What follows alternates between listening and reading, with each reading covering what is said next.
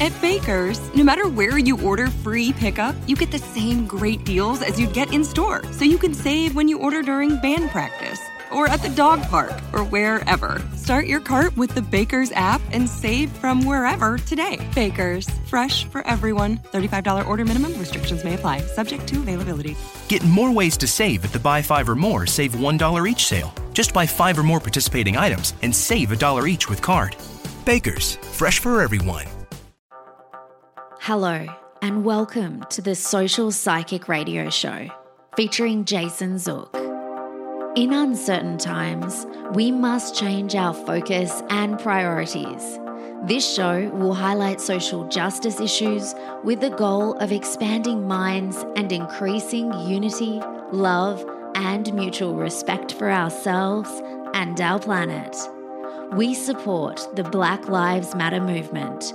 Our show aspires to promote social spirituality, which simply means that by coming together, we can solve any of our problems, including the goal of bringing an end to all forms of hate, discrimination, bias, or oppression. We must protect our environment, reform our criminal justice system, and protect every citizen from police brutality. When we come together, it becomes possible to bridge the gaps that plague our society and divide us from within. We the people means everyone. Hello and welcome to the Social Psychic Radio Show. This is Jason Zook. It's a great pleasure to have the opportunity to welcome special guest Christian De La to the show today. With 30 years of experience, Christian is sought after as a spiritual teacher, a personal transformation coach, and the leading voice in the breathwork community. Christian has traveled the world offering inspiring and transformational retreats, combining psychological and spiritual teachings with lasting and life changing effects. An award winning, critically acclaimed author, he has spoken at numerous universities and conferences and on the TEDx stage.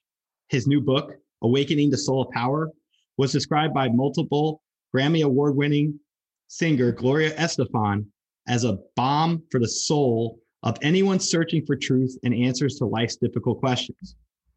More information about his work may be found at www.soulfulpower.com it's a great pleasure. that I welcome Christian to the show. Thank you so much for having me, Jason. I'm, I'm happy to be here with you. Welcome to the show. I just, it's just a pleasure to have you here. Uh, I'm all about mindfulness, and I know you're a spiritual person too. And I just find having this kind of a conversation at the end of my work week is a refreshing thing. And I know our audience is going to enjoy this very much. I uh, want to get into a couple of things. First, I want to ask you, how did you get Gloria Estefan to write uh, the forward or you know some praise for your book because I'm I'm a big fan. That Going is, back to Miami Sound Machine when I was a little kid. Well, that, it has to do with that actually. Uh, you know, it's it's a testament to perseverance. Like if you believe in something, stick with it and, follow it through.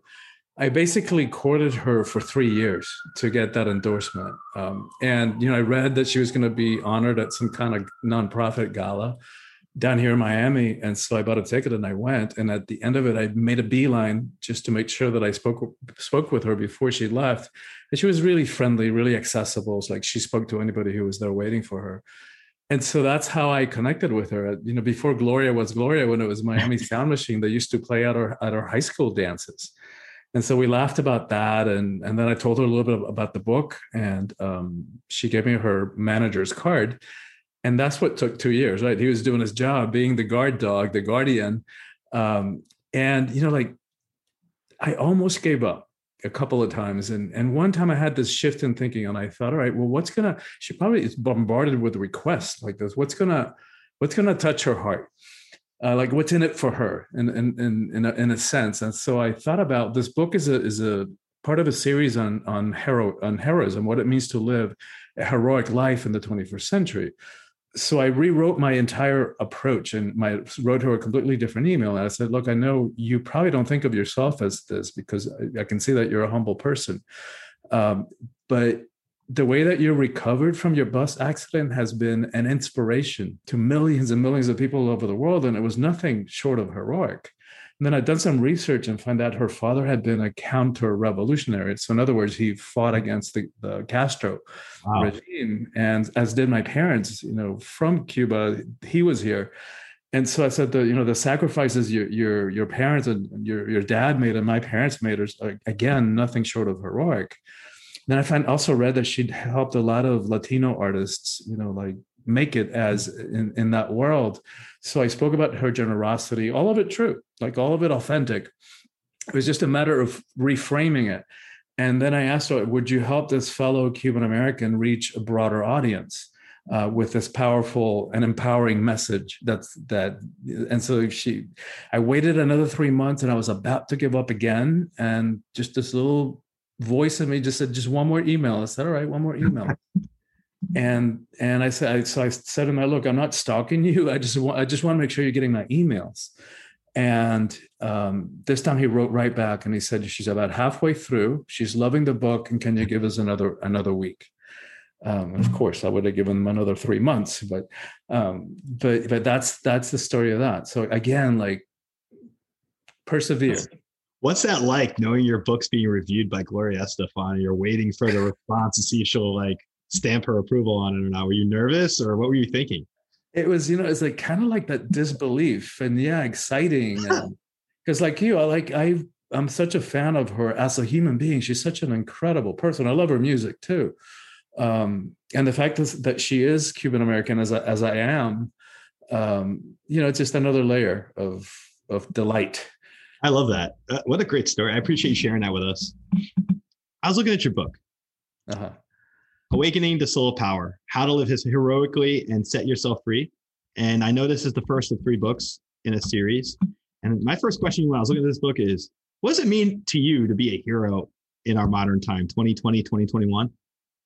Yeah, and that's a, that's a great question. Um, and I think, by the way, that's one of the ways in which COVID, uh, without minimizing the the tragic parts of it, one of the ways in which it has served is it's it's helped us to expand what that word means. I I think for most of us before COVID, when we thought of heroes, you know, we thought of a superhero with a cape, or or maybe a, a warrior, or or first responder, firefighter, some somebody like that, somebody who places their life at risk for the same for the sake of somebody else or a bigger larger cause.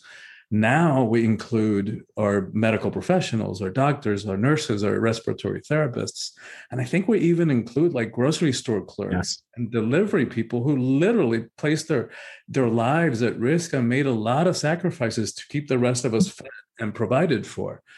And so the book asks the question what about the rest of us? Right to kind of coast through life um, sub unconsciously and just kind of be buffeted um, by and and impacted by other people's demands and expectations and judgments and unquestioning why we believe the, the things we believe and why we do the things we do anybody can do that. To to take the time and the effort to go inside and and to face our inner demons to transcend and overcome our our own fears our the, our own obstacles that we have allowed ourselves to be held back by to to understand to the, you know, the patterns of why we do the things we do um, to get really honest and, and realize that there is one common denominator in every single one of our relationships. So if we want to understand why we get into these patterns of relationships uh, so that we that are often self-sabotaging you know to to to be willing to ask all those questions it's nothing short of heroic. You mentioned the term spiritual awakening in your in your first chapter and i wanted to ask you when did you have your first spiritual awakening in your life and what impact did it have on you writing this book or the series i should say? I think there've been you know several layers of that. I think I mean, I know that one, a really big one was when I first did breath work um, a little bit over 30 years ago. And I was on a track to get a PhD in psychology. My dad was a psychiatrist. So I come out of that psychotherapy tradition. When I discovered breath work, um, I jumped tracks. Like one session after my first session, I knew that I'd never be the same. And, and I knew that I had to do it again. And I knew that I had to, to make it available to others and I jumped tracks. Like I, you know, now now I offer it all over the world. Um, never went for the you know the formal um, PhD track. Um, and and I think part of what it did it was like it was it was that combined with understanding what the ego mind is. Um, and I and I took this week in intensive with the teach, teacher that I that I reference in the book, in which you know, and that weekend I both breathed, did breath work for the first time, and understood what the ego mind is. The combination was so powerful that it just forever changed my life. And in terms of of the power part of it, you know, right that I'm I'm unlikely person to be writing about heroism and personal empowerment.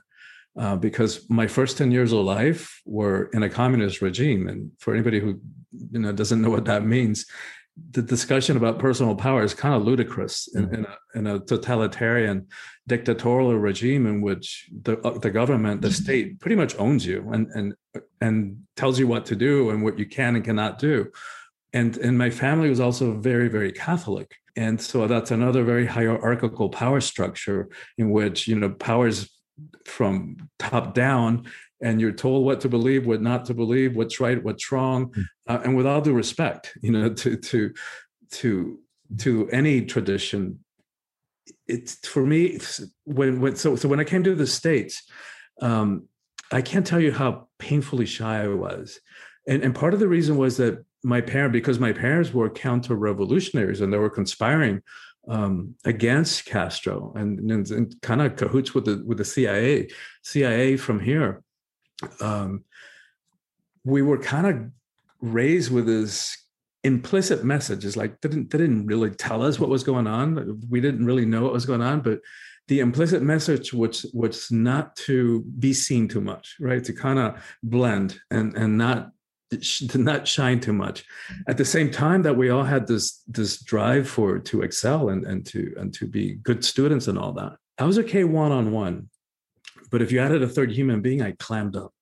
And um, when we came to the States, that even got worse because, of course, not speaking a word of English. But, but I was a good student. You know, one of the one of the blessings to me, one of the gifts of having been raised in Cuba is we had a TV, but there was nothing worth watching. So we grew up reading and we grew up playing outside and creating our own games, inventing our own pastimes. And I'm so grateful for that. And because I had such a relationship with with words and with with reading, I did well in high school. Um, I probably had all A's except for one B, and I didn't set out to do this intentionally. But looking back on it, I know that subconsciously I sabotaged my grade point average because back then there is no way, there is like no possible way that I could have gotten up in front of an auditorium filled with hundreds and hundreds of people and delivered the valedictorian speech. There's just no way. I wasn't up for that the reason that I share that story is because these days, as you were talking about in, my, in the intro, is like I speak all over the world. I've spoken at dozens of universities, conferences, bookstores, uh,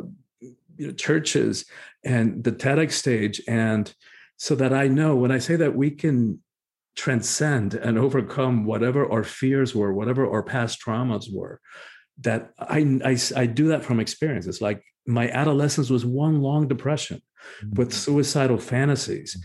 And these days like no matter the details of my life you know whether a relationship works out or it doesn't a project succeeds or it fails in quotes no matter the circumstances i never question my self-worth. It's like that is established. It's like i know who i am. And and so that i know that you know the people who follow the teachings and the path that i guide them through in this book they can get there as well interesting looking at your book. I haven't had a book to review, which is one of three in a series.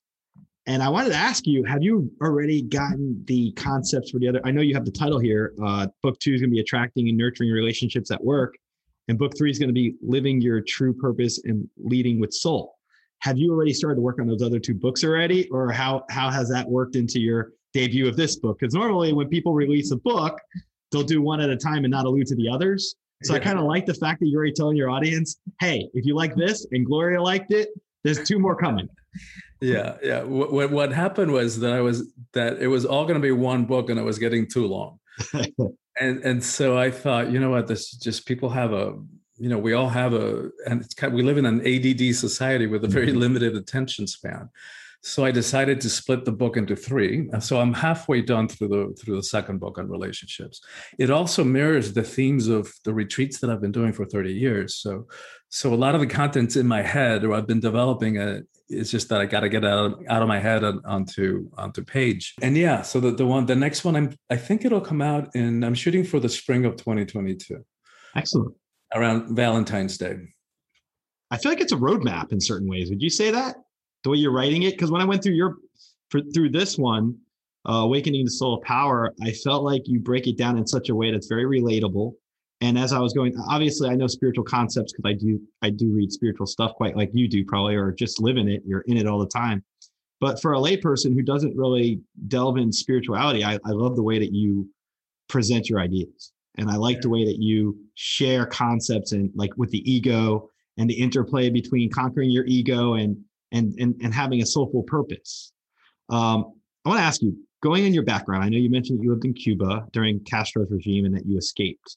One of the things you alluded to when you went to Georgia, I believe, after you relocated to the United States, um, your sexuality had something in your early history that we haven't brought up yet.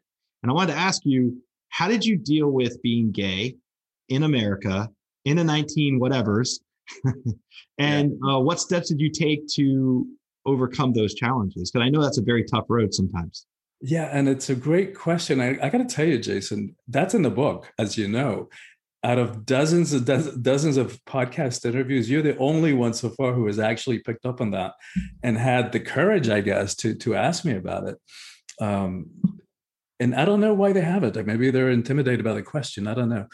Um, yeah well that's that's the reason that my adolescence was was so difficult um, because I, I, knew from a young age um, that i was gay and at the same time that i was really catholic and you know and that there was a part of me that wanted to serve the sacred uh, to serve god as i understood it then um, and in those days i translated that desire you know wanting to become a priest which i think it was i know it was a legitimate vocation, like a legitimate desire to serve and to make a difference. And looking back on it, I think there was also subconsciously in those days I, I naively believed that that priests were celibate. And so in my mind, it was a way that I could sublimate my sexuality that I didn't have to deal with it. Um, so, so I can't tell you how difficult that was. It was you know, like trying to reconcile my sexuality and my spirituality in a religion that told me that I was going to burn in hell for eternity. It's like difficult, difficult years. It's like Happy Pride Month.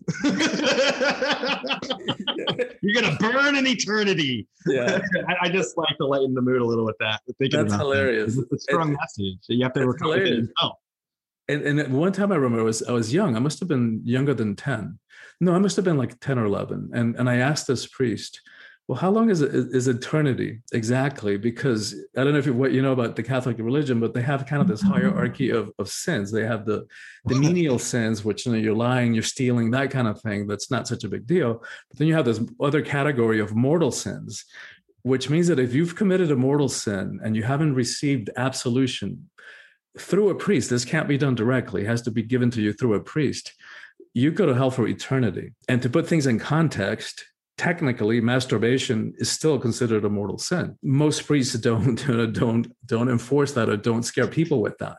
But so but I mean so not to mention the unmentionable sin that I was really worried about. And so he told me which is such an interesting thing, you know, I guess coming from an island environment, he goes, well, imagine you're going to go to the beach with a thimble and you start taking out of the ocean with a thimble.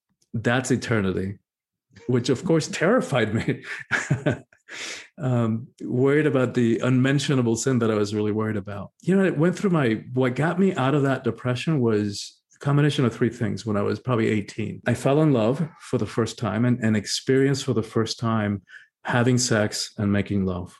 And around the same time, I, I, went through a phase of experimentation with mind expanding substances, which began a process of questioning reality and, and the, the society, societal norms and what to believe and all that kind of stuff. And then I took a class in existentialism in college, in my first year of college, and which again began to to deepen that question of that process of questioning and questioning the Catholic worldview and why I believed the things I believed. and really difficult time to like you know dismantle a whole system of beliefs and, like, and a worldview but it was so worth it because once you know sort of like the phoenix rising you know like like you take everything down and then you get to build it up and you get to decide for yourself you know who you are and what you're here for and what you believe and what works for you and what doesn't work for you. So i know most of us end up going through that process because but i think that is one of the the, the gifts of being gay in a society that that still and not so much anymore but still it's certainly when i was coming out it, it was so wrong and so bad and so sinful um, that it forced you, you know, to go through that process. It, like it sent me into an existential crisis mm-hmm. at a very young age. But I'm glad for that because I kind of got a head start.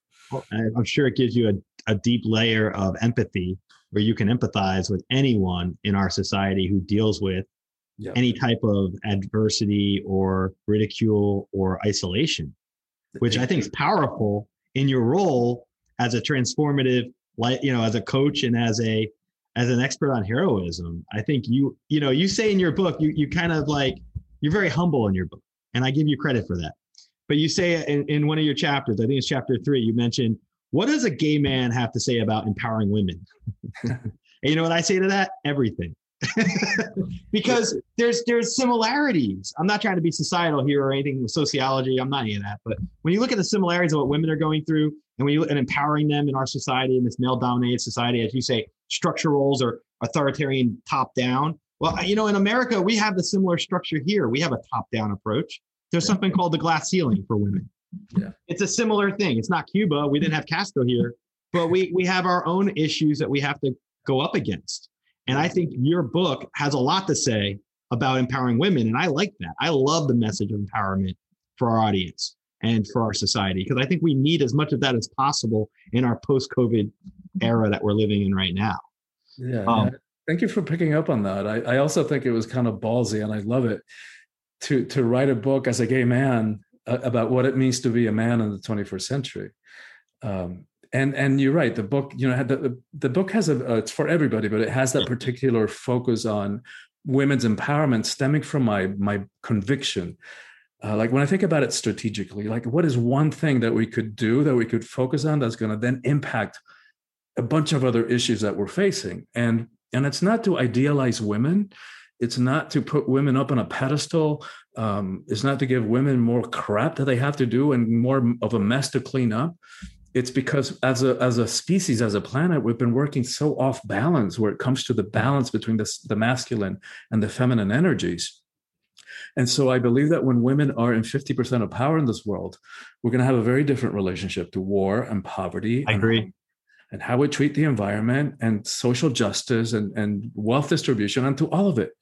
Um, and but what about man? Because what, what's what i it's what is also inter- interesting is that this more patriarchal system of power over you know the kind of power that requires that we push somebody down that we step on, them, that we put our knee to their neck um, power that is based on force on fear on control on domination that that system of toxic masculinity for lack of another word um, it doesn't work for anybody including men and, and so let's look at some a couple of numbers that are really interesting to look at. Um, longevity. Women in the US outlive men by five years. we look at those numbers globally, it's seven years. Suicide. Men commit suicide in this country four times as frequently as women. 70% of the, of the suicides in the US are committed by middle aged white men who are still the, the, the, the group that holds most of the power in this world. So what's up with that? You know, why does it why is that? How could how could that be? What's not working? And I think part of the reason for that is because we've got this twisted definition about what it means to be a man, um, which and that somebody along the way decided that the emotions were weakness. It's like, wait a minute, the emotions are not weak, they're not strength, they're not good, they're not bad. Emotions are energy, just like everything else um, what used to be spiritual and teaching that every, everything is energy now we know from quantum physics that it's true that means the body's energy it's vibrations, so are the so are the emotions and so because we suppress our emotions we all do but in particular men you know, who ever since we were little boys were told little boys don't cry because guess what? Then only little girls, and you don't want that's the last thing you want to be.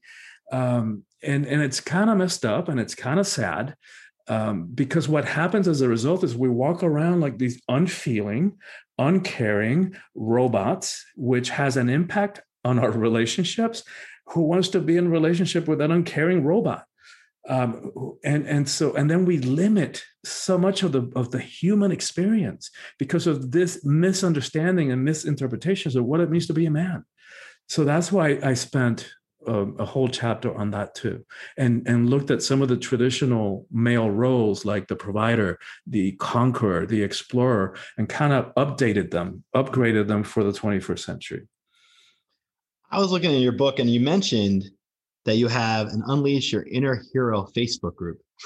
Yeah. I want to see if you could share that a little with our audience in case, you know, I don't know if it's only for people who, who are in your book or if it's for anybody, but I, I always like, I'd like to have you explain that a little bit to our audience and what it's about. Yeah it's it's it's it's creating a community a supportive community of people like you know like like who are into the kind of stuff you and i are talking about. People who who want to explore um the inner world right that's one of the ways in which in which i talk about and re, redefine ex, the explorer um you know it's like what if what if we explored the inner world and the vast universe inside each one of us that remains tragically for the most part, unexplored. And, and that is where all the answers to all our questions and all our problems and the solutions to all our issues are in there. So what if we explored that? And so it's also for people who who are have had it with this kind of hierarchical uh, power over structure, and who are interested in exploring issues like, well, how do we do power with instead of power over?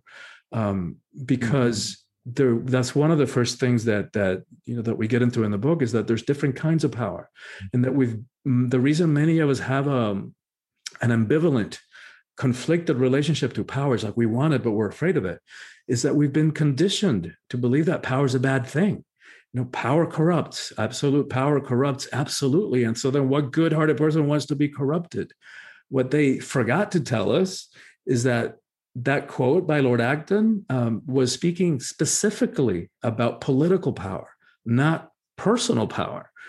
And so combine that with the fact that you know that we oh, that we we every day we turn on the news and we witness at least one abuse of power. And so again what good-hearted person was to be abusive wants to abuse power. And then combine that with what we were just talking about about the emotions that we, we hate conflict we avoid confrontation we run away from our feelings. And what happens when you put all that into a mix is that we end up giving our power away we end up saying yes when inside we really feel no. We end up playing small. We end up settling for less. We end up, and, and the sad part is that we do all of this for an illusion of security, for a false sense of acceptance, and for morsels, crumbs of pseudo love. And, and so it's not an effective strategy. And it's about time that we get, you know, like upgrade our relationship both to power so that we, that there is a way that we can step into power that is a match with who we are with with the, the innate goodness in our hearts. I love that. Very well said. I want to ask you this. Your book talks about the theme of heroism and i wanted i was looking at your book and i'm like what does heroism mean to you? And who is your personal hero that you feel inspired you the most on your journey so far? Hmm. God that's a great great question. You know the one that pops into mind right now is, my mom and, and, both my parents but my my dad's been gone 20 years. My mom is now in in that process of, of fading. And you know when i think about the fact that they had nine kids when we left cuba my mom with was eight months pregnant. The oldest my oldest sister was 12 and i was 10 so all nine kids. The last kid was was born in spain. They didn't speak a word of english you know when we came to the states. And the heroism that the the number and the and the depth of sacrifices that they made you know for their kids to to feed us and to put us all through private schools and to dress us it's like it just boggles my mind. It just boggles mm-hmm. my mind so your mom was your personal hero that sounds powerful because it sounds like she did a heck of a lot to help you guys acclimate to the united states after fleeing cuba i feel like you could write a book about your family background in greater detail and that would be a, a very entertaining and insightful book as well for the masses based on your story. I mean, not many people have personal historical stories that coincide with our our modern history. And so you fleeing Castro's regime, it resonates with me. You know, like I feel like that's very powerful and it's still it's timely because you're still struggling with that in Cuba today. Even though Castros are gone, that the communism's not gone and the totalitarian is, you know, none of that's gone. It's still there. So you're still fighting that same battle so many years later. And I guess for you as a Cuban American, what do you think about the future of the country over there, your home roots, like with the way things have been and what you know now at this stage of your life? What do you think about going back to Cuba or your, your reflection on your childhood there?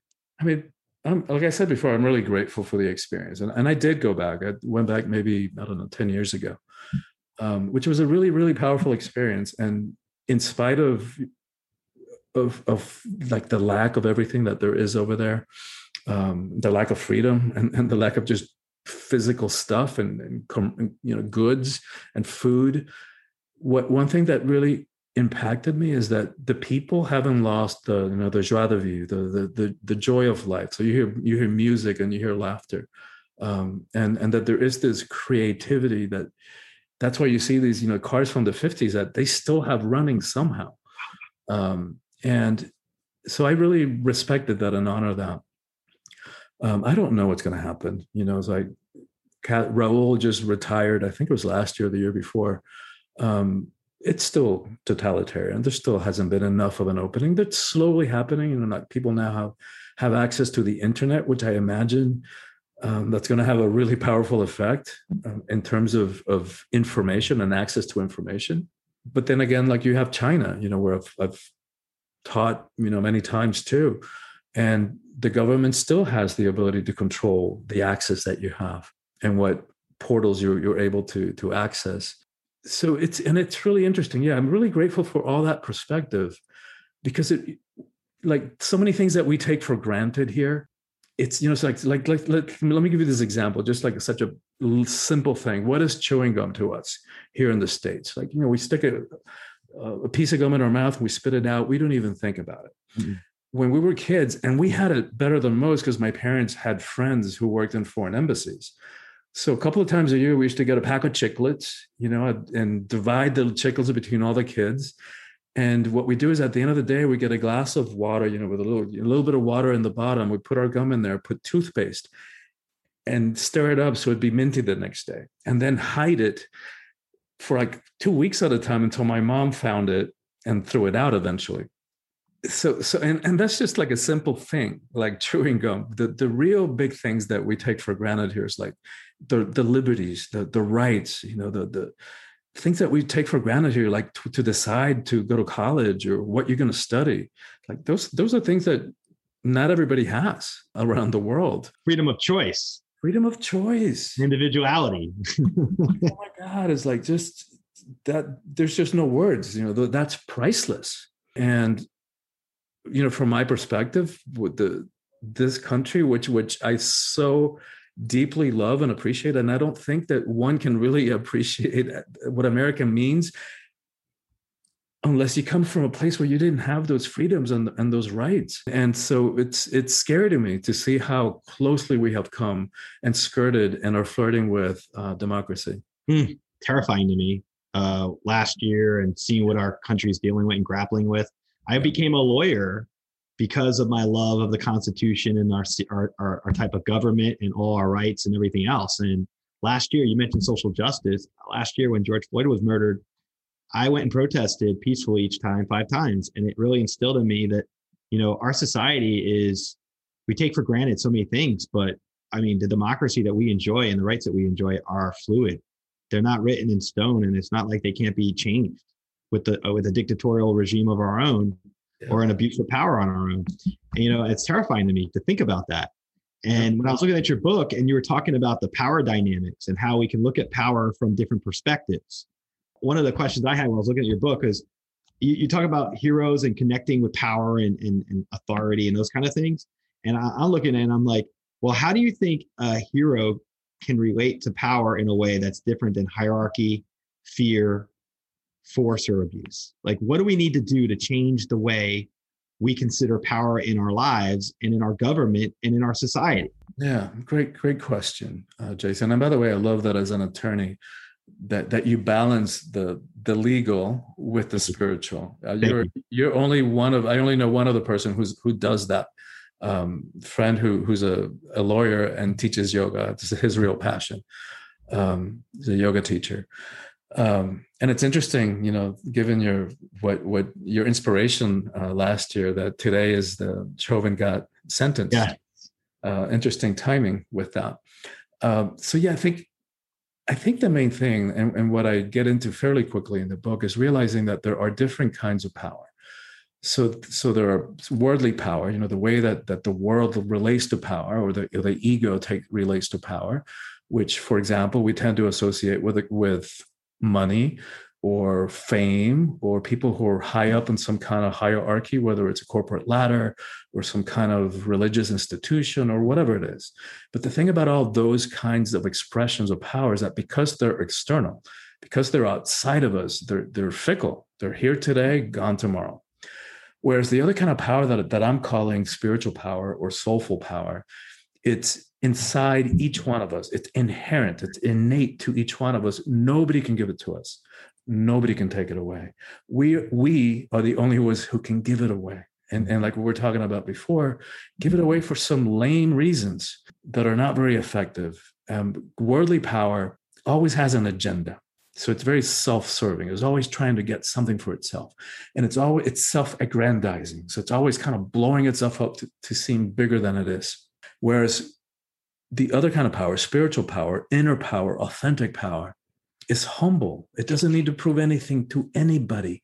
And it's about service, it's about making a difference. And so I think of, for example, a Gandhi or a Gandalf from Lord of the Rings.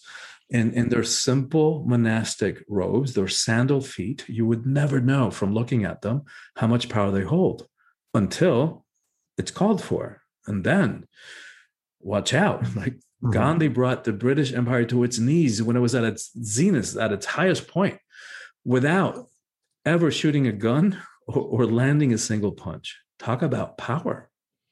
That's that's true. And and you know what? I respect Gandhi tremendously for his ability to lead in ways just by example in his life. And you know, true leaders don't have to call themselves leaders. They lead by example or they lead from within and they help guide. And it's just a, it's like you with your book. You're you're sharing a message because you have the passion for it, you have the vision for it, and you make it happen but you don't probably view yourself as a leader per se, even though you are in your own right as an author and as a spiritual person and as a visionary. And so our society has tons of unsung heroes, tons of people in our lives who have such purpose and value. And when we're impacted in such a positive way by the heroes that we, like your mother, my mother, whoever it is, yeah. And acts of kindness and things that we can do in each other's in each other's orbit, I feel like that that is something that we can look at as hope for our futures and helping us get past a lot of our problems that we're being plagued with right now. Yeah, and and and you know, Jason, that's so true. Mm-hmm. And what gives me hope is, you know, I know the hundredth monkey um, effect, you know, was kind of demythified. Like the story that it was based on, turns out that it wasn't quite that way but I'm still banking on on this kind of critical mass concept. Like enough of us get it, enough of us wake up.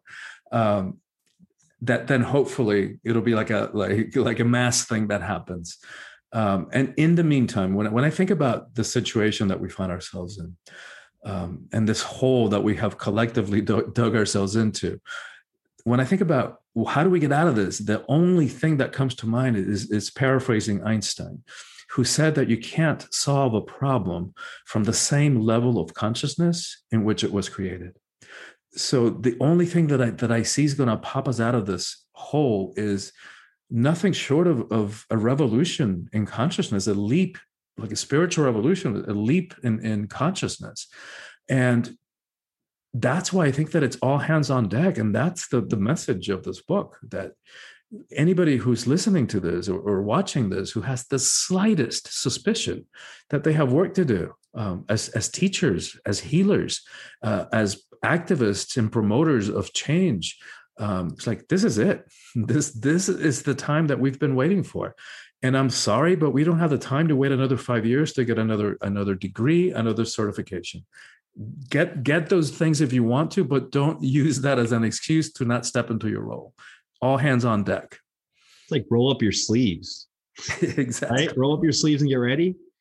I'm looking at it and I, actually this is an interesting synchronistic point that i'm looking at. I'm all about synchronicity by the way. Angel numbers times of day all that. Yeah, i get that. I, I you, that's why i brought it up. I feel like you as well.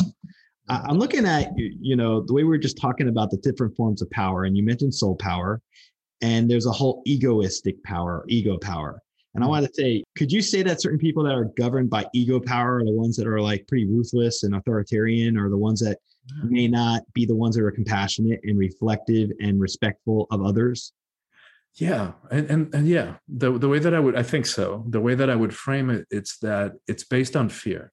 So in in times of dramatic change, like like like we're, we're like we're living, um, you know, like dramatic social changes, like dramatic economic, um, intellectual, information change. Like everything's, you know, the environment's changing, everything's changing in front of our eyes. And one thing that we can say that it's we're actually witnessing is the end of the of the patriarchy. And so, in times of of dramatic change, like there's certain number of people that are, that are going to be more fear based and who are going to go back right? They're going to go look back towards th- this idealized past that doesn't even exist. No. um, it's like oh let's go back to the way that it was in the 50s or, or the 60s or, or whatever however, however far they're looking back. But it but that doesn't even exist. Not reality. It's not a reality. And, and it's it's living in denial. And and i think you know that a lot of a lot of men are are doing that because as women are getting more empowered and as women are rightfully um, you know claiming the, their own you know equity and justice and equal pay. And it's amazing that it hasn't even as well it's about 100 years now since the women got f- first right to vote uh, and that minorities are stepping up and, and demanding equal treatment and, and equal justice and all that. The repos- the main repository of power which were white men like to me it, in disproportionate numbers they're looking back and trying to hold on to ways the, the way things used to be.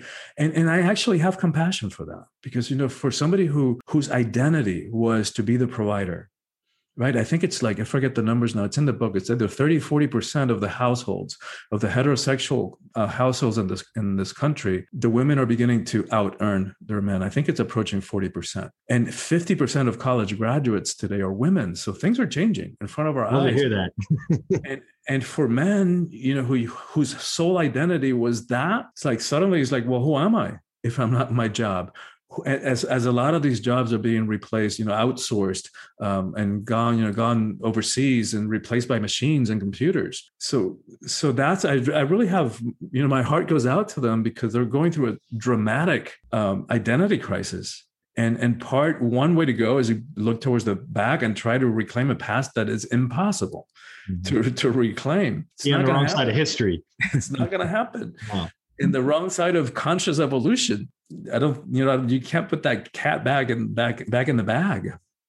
And so, but but that's why I added that chapter and and look at some of the traditional male roles and kind of provide suggestions as to ways that we can that we can assume them today. It's like, wait a minute, who says that being a provider is only about bringing a paycheck? It's like, wait a minute, what a limited way of, of looking at yourself and, and looking at what what who you are as a man. You know, what about providing be a safe container for your family uh, to grow and to thrive and, and to be all that they can be to really fulfill their potential? What about being a rock? Uh, for your family so that people get to to stand on that rock and, and and explore who they are it's like man that's a much deeper way of looking at, at the provider role Well, and, and it's also this idea if things aren't the way they were in the past and things are changing in society, one of the things you can do is change your paradigm. It's, they don't have to be victims. I'm talking about white males who feel threatened by the advent of women becoming what they should have been all along in our society, right? And you and I sound like we come from families where there's strong matriarchal women figures in our lives. I came from a single parent female mother, you know, and grandmother who are strong in my life. So I respect women in authority. I was never threatened by women. I don't hold on to that at all. And so anyone who feels threatened, like we're discussing, it's like put your big boy pants on, right? and learn how to have empathy, understanding, emotional support. Why don't you play some of the roles that your wife or your partner or whoever it is in your life gave you that? And I know you can attribute that to feminine roles, but it's not really. It's about being balanced. Exactly. That's how I look at it. Exactly. And it's like switch your hat. If you think you're being stuck in your career and you're not happy because you're being paid, you know, you have threats to your career by whatever, other people or whoever it is, innovate. I mean, why can't we innovate? You innovated by going from Cuba to Georgia to being an author and a spiritual leader. I've innovated. Why can't other people innovate? I don't understand that. Yeah, and, and you, we get to reinvent ourselves. We get we get to you know reboot and decide who we are and, and change course midstream if we want to. It's like, and and I love that you already went for that for the jugular and and and used the word victimization uh, because that to me that is the single most difficult thing on this heroic journey um, you know most of us have this victim relationship to life and to others. And and if if we want to have personal power if we want to reclaim our power as long as we're holding anybody outside of us or anything outside of us responsible for our state of being, for our condition, we just gave our power away. So whether it's mom who did this or dad who didn't do that, or the teacher or the or, or the minister or or the, the, the system, racism or, or homophobia or sexism, not to deny any of those things that they're, they're that they're real and they actually have an impact. But as long as we're holding anything outside of us responsible for our state of being. We just give our power away, and tragically, often to the perpetrator. And, and that is so hard for people to get. You're right. We are living in pivotal times. We are living in, in what I call like we're, we're just sh- shredding all old norms, right, to society. One of the things I want to bring up to you is we were talking about uh, LGBT stuff. How about the fact that Carl Nassib came out recently as the first NFL player to be gay? And how that took precedence this week in the local news cycle. I was asking about your opinion on that. I consider Carl a hero in our classic sense of the word, doing something that takes courage and takes some strength. And how do you see that in the reference of your of your own concepts that we're discussing today about taking bold acts and standing out of your comfort zone and having that courage to put yourself out there and try to change things for everyone else? Yeah, and it's huge. Like it, what he did is huge to be the first active NFL player to come out. That is huge. And um, I just I read a meme today, which was which was interesting, which said that you know because if, if we go back to Stonewall, you know I wasn't there, but the stories that I've read that it was that it was more feminine men and and and drag queens who were at the at the at the head of that people who couldn't hide like like maybe i could or maybe um, this football player did and and so many other like we know he's not the only one. Um, and so so i wanted to to also honor like without taking anything away from him i also wanted to know those who went before and who couldn't hide their their their sexual orientation because they made it possible right? Like people like I don't know, so many people, like, and even people like Ellen, you know, who who did it early on and also took so many risks professionally, and and so so yeah i mean I, I, really honor it. I'm very grateful that i did. And and it's a long tradition because it's it's part of what what we need to do. It's it's in going back to that conversation of balancing the masculine and the feminine because as a culture we have turned the feminine into something weak weak because the important thing is that we have turned the feminine into weakness. And you know who said like if you want to talk power let's talk about the power of creation that resides in the female body. Like that's power. And i'm not going to do it justice but the way that it's paraphrasing um, Betty White. You know, there's no way I'm going to tell this story like like she would. But apparently, they were having a conversation about she was being interviewed about something, and somebody said something about having balls or having you know comparing it to courage, and she goes, "Wait a minute." I don't even know how we started that connection between having balls and courage because you thump those little things and the guy collapses, bends over in in in pain. You want to talk courage, you want to talk strength, let's talk vaginas. Those things take a pounding as I was saying, uh, we'll edit out whatever that was, but we had a thunderstorm go through, so that just disrupted me. Part of living in Florida during rainy season, right? yeah. I uh, I do want to thank you before we conclude our our interview because I'm just enjoying this whole experience today and having this conversation and the flow of it. I was I, I think one of the things I wanted to ask you before we got disrupted by the weather was every hero has a villain, and looking at the villains of our modern era, what do you consider the archetype of a villain in 2021 in, in, in our society here in the United States, based on your viewpoints of calling all heroes, awakening the soul of power? Like, how do you see heroes as we've discussed this in our concepts today? How, what, what, what do you see about villains? Like, how do you see us taking on the villains in our society? Do you identify the archetype of, of what our modern villain is? And what do you think we need to do in order to overcome anything that villains try to keep the power, hold us down, that kind of thing?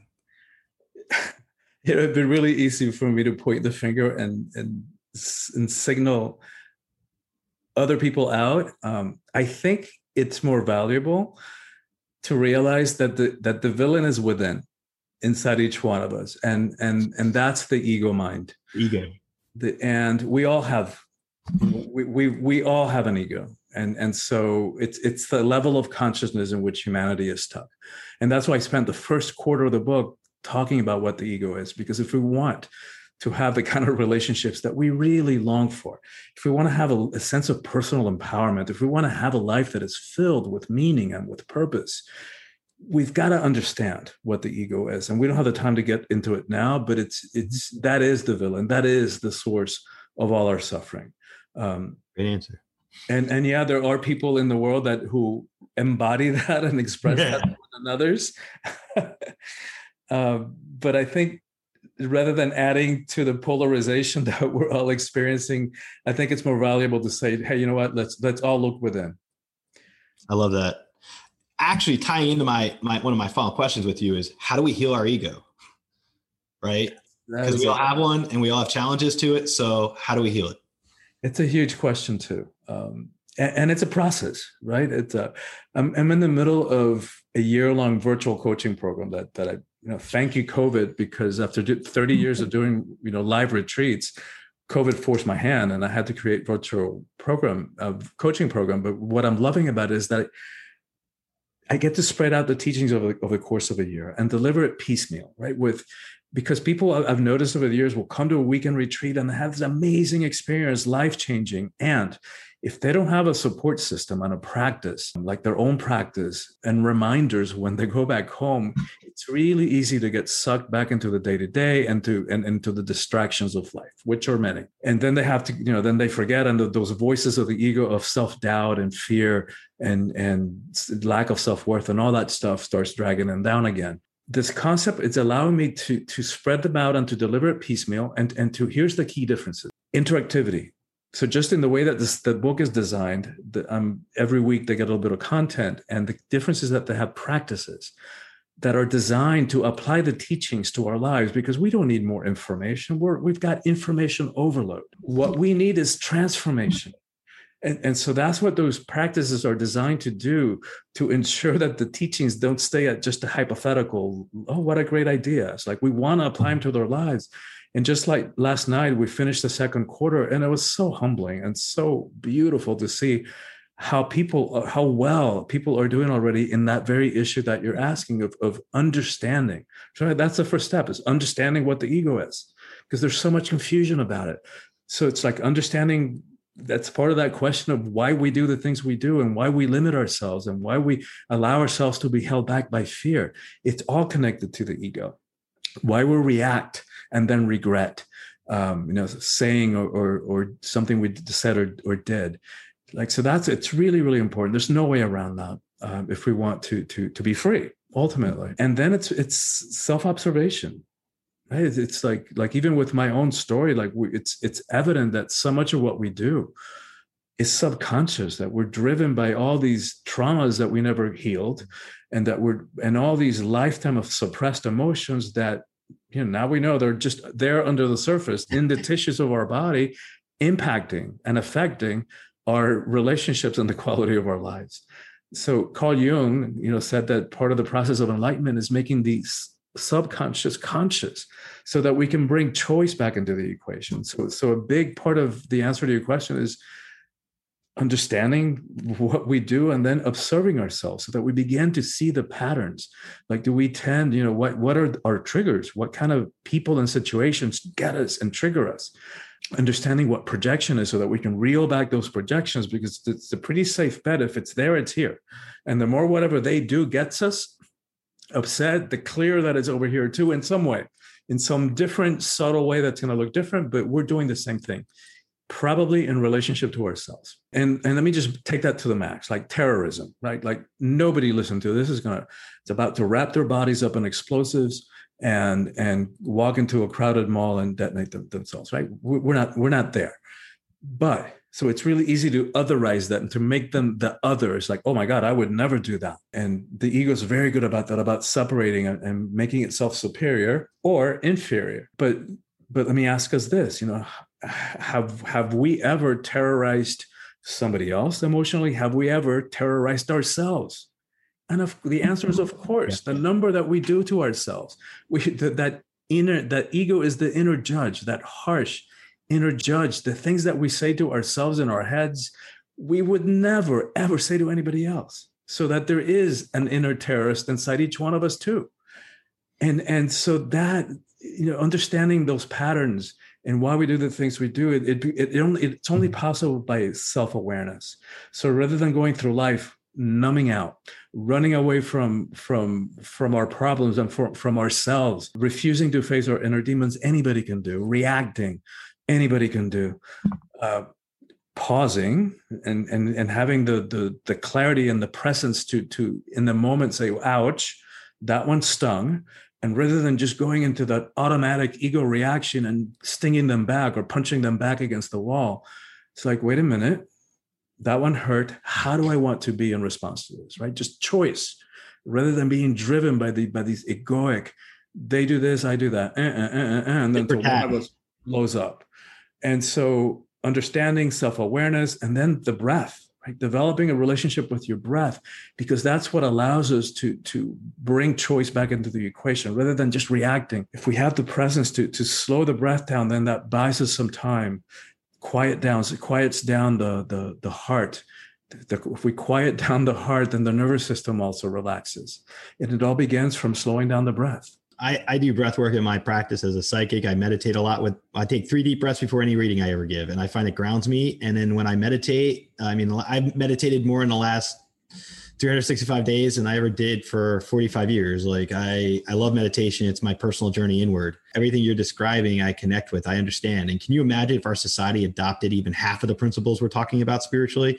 I mean, I give the analogy that when you're stuck in a traffic jam or right, and you're sitting there and you can't move at all. Well, if you meditate while you're driving in a traffic jam or pray or whatever you decide to do spiritually, you'll find that that is not going to be as much of a, of a burden it's like use your time wisely. If you're stuck in line on something, meditate in your head, pray, utilize the faculties that are available to us, but understanding the spiritual concepts because we are mind, body, spirit.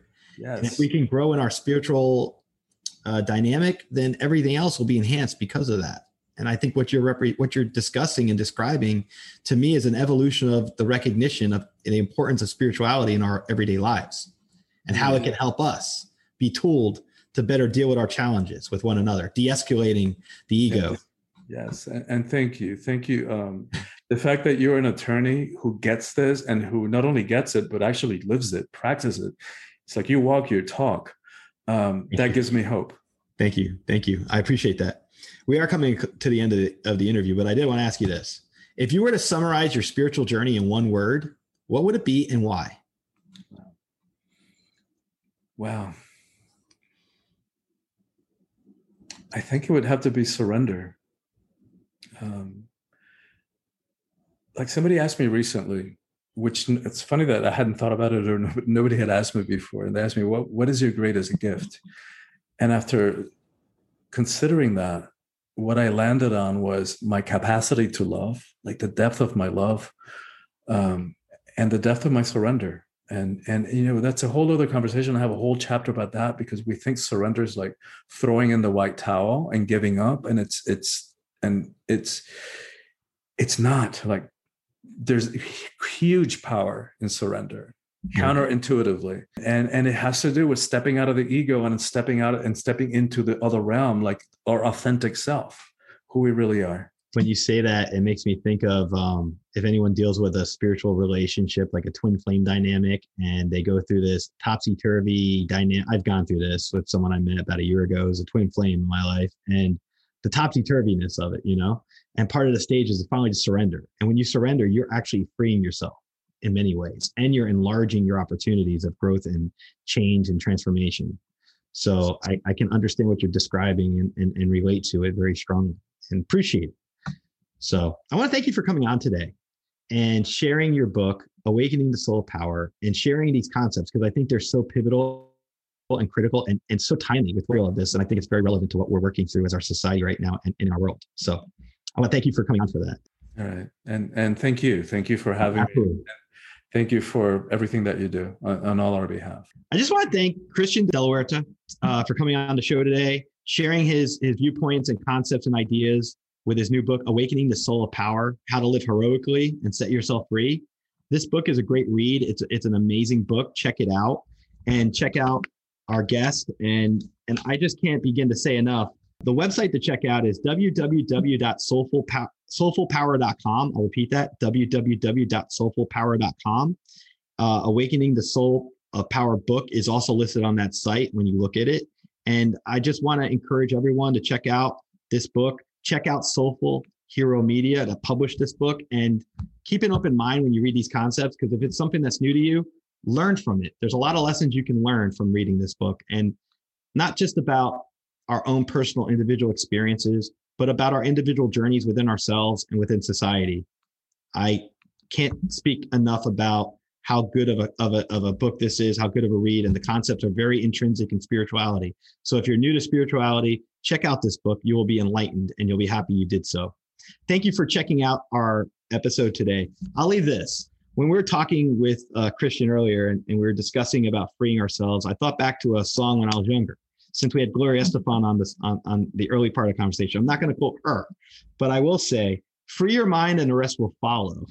That's an allusion to uh, En Vogue, and I thought that song popped in my head because I'm thinking of freeing ourselves from the burdens of the past and the constructs of our mind that we need to get through in our ego to get past where we need to go and evolve. So, with that said, thank you for tuning in. We're going to have plenty of more amazing episodes coming back. Um, and I look forward to the next time. Stay positive because when you're positive, anything's possible. Thank you. Thank you for listening to this episode of the Social Psychic Radio Show. Don't forget to join us for another episode next time. If you enjoyed the show, we'd love for you to subscribe, rate, and give us a review on iTunes. You can also check us out on Facebook and don't forget to visit the Social Psychic YouTube channel. Until next time, it's a big world out there. Keep an open mind, embrace your paradigms, and know that the universe is always yours to explore. At Baker's, no matter where you order free pickup, you get the same great deals as you'd get in store. So you can save when you order during band practice or at the dog park or wherever. Start your cart with the Baker's app and save from wherever today. Baker's, fresh for everyone. $35 order minimum restrictions may apply, subject to availability. Get more ways to save at the buy five or more, save $1 each sale. Just buy five or more participating items and save a dollar each with card. Baker's, fresh for everyone. Hey there, I'm DC. I host the Rock Podcast, Back to the Arena, The Interviews. It's about a 30 minute podcast where I talk one on one with a band who has released new music. You can find us on all the best podcast sites like Spotify, Apple, Google, iHeartRadio, and more. If you're a rock fan like me, subscribe today to Back to the Arena, The Interviews.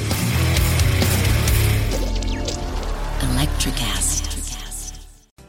Hey, it's Tim from 50 Years of Music with 50 Year Old White Guys, the comedy podcast you had no idea you needed. Join Ben, Jeff, and me as we continue our musical road trip back through the years and around the globe. See, just when you thought all white guys were like Joe Rogan, you come across three educators trying to remember when we were cool. 50 years of music with 50 year old white guys. Electricast.